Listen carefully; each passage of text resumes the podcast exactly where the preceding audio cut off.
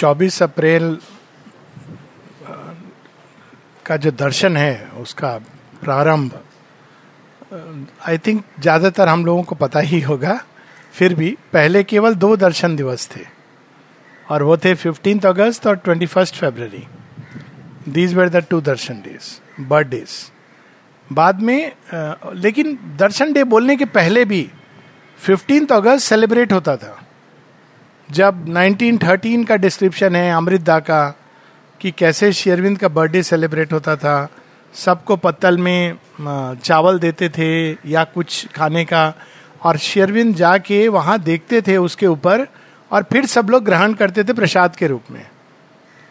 और वो अमृतदा का कितना ब्यूटीफुल डिस्क्रिप्शन है कि वो बच्चे थे मतलब पंद्रह साल ऐसे उनका उम्र होगा, और वो जब शेयरविंद को देखने आते हैं तो सब लोग जा रहे हैं। क्यों नहीं? पर थोड़ा प्रणाम करके जा रहे हैं।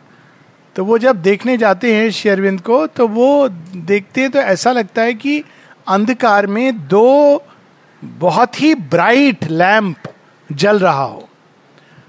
और उसका एक कहानी भी है अमृतदा का कि वो जब यहाँ पर थे उनका तो गाँव पास में था तो उन्होंने एक नौ साल की उम्र में एक विजन देखा था कि एक ब्लू लाइट उधर से आया, उत्तर से, और आकाश में उन्होंने देखा। तो जब उन्होंने शेयरविंद का दर्शन किया, उनके चरणों में झुके तो उन्होंने उसी ब्लू लाइट को वापस उनके चरणों में समाते हुए देखा। तब वो जान गए कि यही वो अवतार हैं।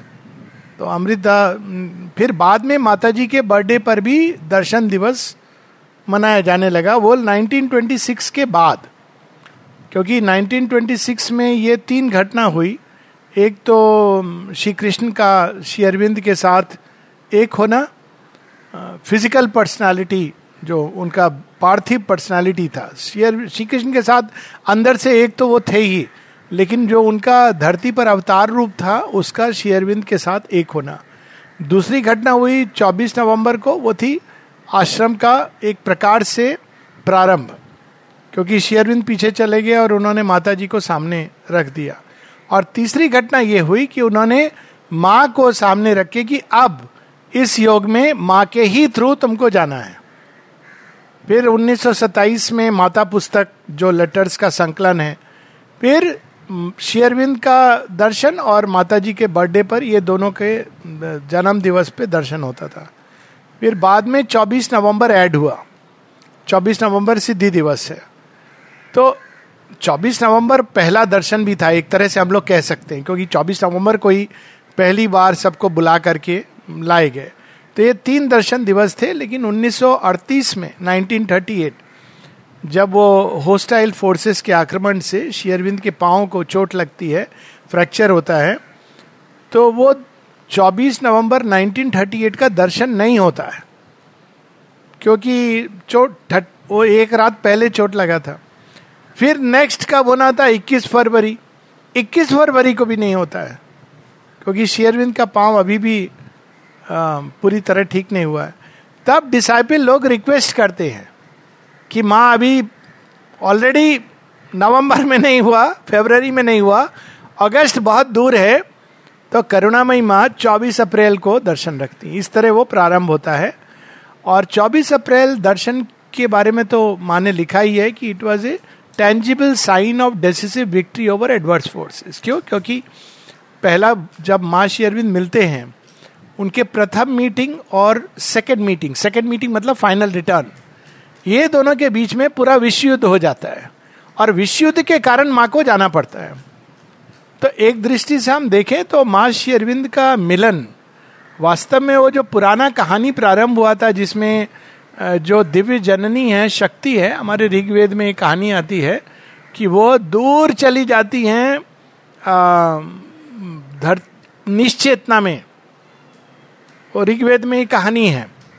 और इस पर नलनी दा ने बहुत सुंदर आर्टिकल लिखा है, द ब्राइड ऑफ़ ब्रह्मन ब्रह्म जया तो वो चली जाती हैं और निश्चेतना में चली जाती हैं और वहाँ से फिर इवोल्यूशन के प्रोसेस से वो निश्चेतना में जो भगवान छिपे हुए हैं, उनको धीरे धीरे प्रकट करती हैं।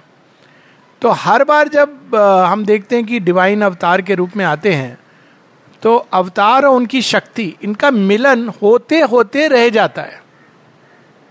राम सीता का ये होता है होते होते रह जाता है। उसके बाद कृष्ण राधा का यही होता है होते होते रह जाता है। बुद्ध और क्राइस्ट के केस में तो लोगों को पता भी नहीं है कि उनकी कोई शक्ति थी। हालाँकि इसका वर्णन है लिटरेचर में, लेकिन लोग मान्यता नहीं देते हैं। लेकिन शेयरविंद के साथ पहली बार जब डिवाइन मदर, वो दिव्य शक्ति जो सृष्टि के अंदर गई हैं, वापस आकर के मिलती हैं, ये इसका प्रमाण होता है कि अब कोई भी एडवर्स फोर्स दोनों को अलग नहीं कर सकती है। अलग नहीं कर सकती है, इसका मतलब कि निश्चित रूप से अब वो जड़ तत्व के आधार पर, पूरा वो गई थी इसीलिए कि जड़ तत्व के अंदर दिव्यता प्रकट हो। जड़ तत्व के अंदर दिव्यता अब प्रकट होगी ही होगी। और यही चीज़ हम लोग देखते हैं कि माता जी का जो योग है, जड़ तत्व में योग है। क्योंकि वो ओरिजिनल शक्ति गई ही निश्चेतना में कि जड़ तत्व के अंदर से विकसित करेंगे दिव्य संभावना को। तो अभी तक नहीं होता है, लेकिन डिवाइन मदर के आने के बाद होता है। तो उसमें दो और बड़ी इंटरेस्टिंग चीज़ है। एक तो वो जड़ जगत में दिव्य सत्य के प्रकट होने की संभावना के लिए कंडीशन क्या है? तो शेयरविंद से किसी ने पूछा, जब माँ आपसे मिली तो आपने क्या देखा? तो शेयरविंद बताते हैं कि पहली बार मैंने आमूल चूल समर्पण उच्चतम ऊंचाई से लेके एक एक नक्षिक कोशिका तक समर्पण संपूर्ण होते देखा। तब मुझे ये ज्ञात हो गया कि इस बार दिव्य जीवन निश्चित रूप से प्रकट होगा। वो समर्पण डिवाइन मदर ने जब प्रणाम किया तो सर्वस्व समर्पण किया उन्होंने, अंदर से बाहर तक। तो वो एक घटना हुई, बहुत मतलब अद्भुत है वो कंडीशन और 24 अप्रैल ही वो दिन है, जब माता जी ने पहली बार डिक्लेयर किया कि सुप्रामेंटल मैनिफेस्टेशन यह निश्चित है, हो चुक, होना प्रारंभ हो गया है। हुआ था 29 फरवरी 1956 में। लेकिन माने एक दो लोग जिन्होंने इसको अनुभव किया था पाँच लोग थे जिन्होंने अमल किरण थे, फिर एक कर्नाटक में है अपने बेंद्रे, ऐसे चार पाँच लोग थे जिन्होंने कुछ अनुभव किया था। और माँ ने बताया कि they experience something of the supramental manifestation लेकिन किसी को नहीं बताया था माँ ने फिर 24 अप्रैल 1956 को जो मैसेज मिला है, उसमें माँ डिक्लेयर करती है। तो वो हम लोग मैसेज पढ़ सकते हैं, क्योंकि वो बहुत सुंदर है। माता जी का 24 अप्रैल का मैसेज है। वो दो मैसेज छपे थे अप्रैल 1956 के बुलेटिन में। तो वो तो 24 अप्रैल को निकलता है बुलेटिन, दो मैसेज छपे थे। एक मैसेज था Lord thou hast willed and I execute a new light breaks upon the earth a new world is born things that were promised are fulfilled ये माँ की एक प्रार्थना का अंश है। जो उन्होंने लिखा था, प्रार्थना में है Lord thou wast will and I shall execute a new light shall break upon the earth a new world shall be born and the things that were promise shall be fulfilled अभी वो shall be cut गया। सब जगह आ गया are हो गया।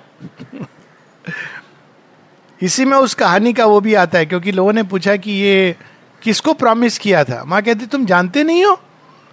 ये promise है कि धरती पर एक दिव्य जीवन स्थापित होगा उसको अलग अलग ढंग से राम राज्य परफेक्ट वर्ल्ड दूसरा मैसेज था, जो कार्ड में भी दिया गया था मैसेज कार्ड में 24 April 1956 the manifestation of the supramental upon earth is no more a promise but a living fact a reality ये केवल अब प्रॉमिस नहीं है, ये निश्चित है। और ये एक ऐसा तथ्य है रियलिटी जो निश्चित रूप से अब आने वाले समय में अभिव्यक्त होगा।